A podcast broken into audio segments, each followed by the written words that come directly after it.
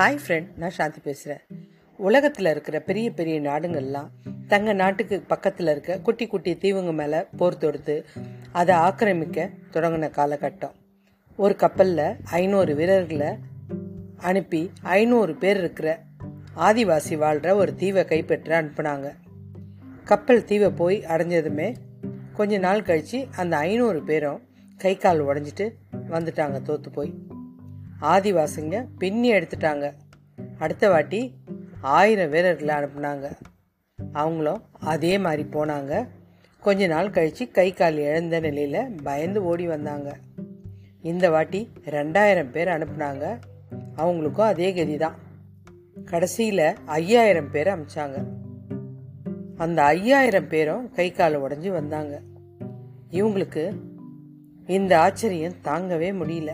எப்படி இது ஐநூறே பேர் இருக்கிற அந்த தீவில் ஐயாயிரம் பேருடைய கை காலை உடச்சி அனுப்புகிறாங்கன்னா இங்கே ஏதோ தப்பு இருக்குது அப்படின்ட்டு எல்லாரும் அமைச்சருங்களாம் சேர்ந்து பேசி ஒரு முடிவு எடுத்து அதை ரகசியமாக வச்சுக்கிட்டாங்க. இந்த வாட்டி வெறும் ஐநூறு பேரை மாத்திரம் கப்பலில் அனுப்புனாங்க. கப்பல் அங்கே போய் நின்னதுமே அவங்கள இறக்கி விட்டுட்டு கப்பல் போயிடுச்சு. அந்த ஐநூறு பேரும் தீவில் இறங்குனதுமே கப்பல் கிளம்பிடுச்சு. இதுக்கப்புறம் அந்த தீவிலேருந்து வெளியில் போக முடியாது.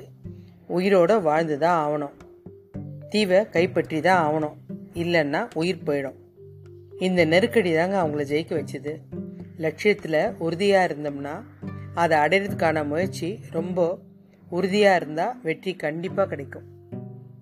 அலெக்சாண்டர் கிட்ட ஒரு போருக்கு போகும்போது ஒருத்தர் கேட்குறாரு உங்களோட எத்தனை பேர் போருக்கு வராங்கன்னு?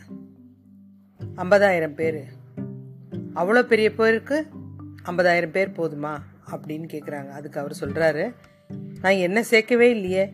என்னையும் சேர்த்தா ஒரு லட்சத்தி ஐம்பதாயிரம் பேர். என்ன ஒரு தன்னம்பிக்கை. தோல்வியை கண்டு தோண்டு விடக்கூடாது தினம் சிறுக சிறுக தேனை சேகரிக்கும் தேனி போல தினம் தினம் பயிற்சியும் முயற்சியும் செய். உன் பயிற்சி உன் வெற்றியை உறுதி செய்யும்.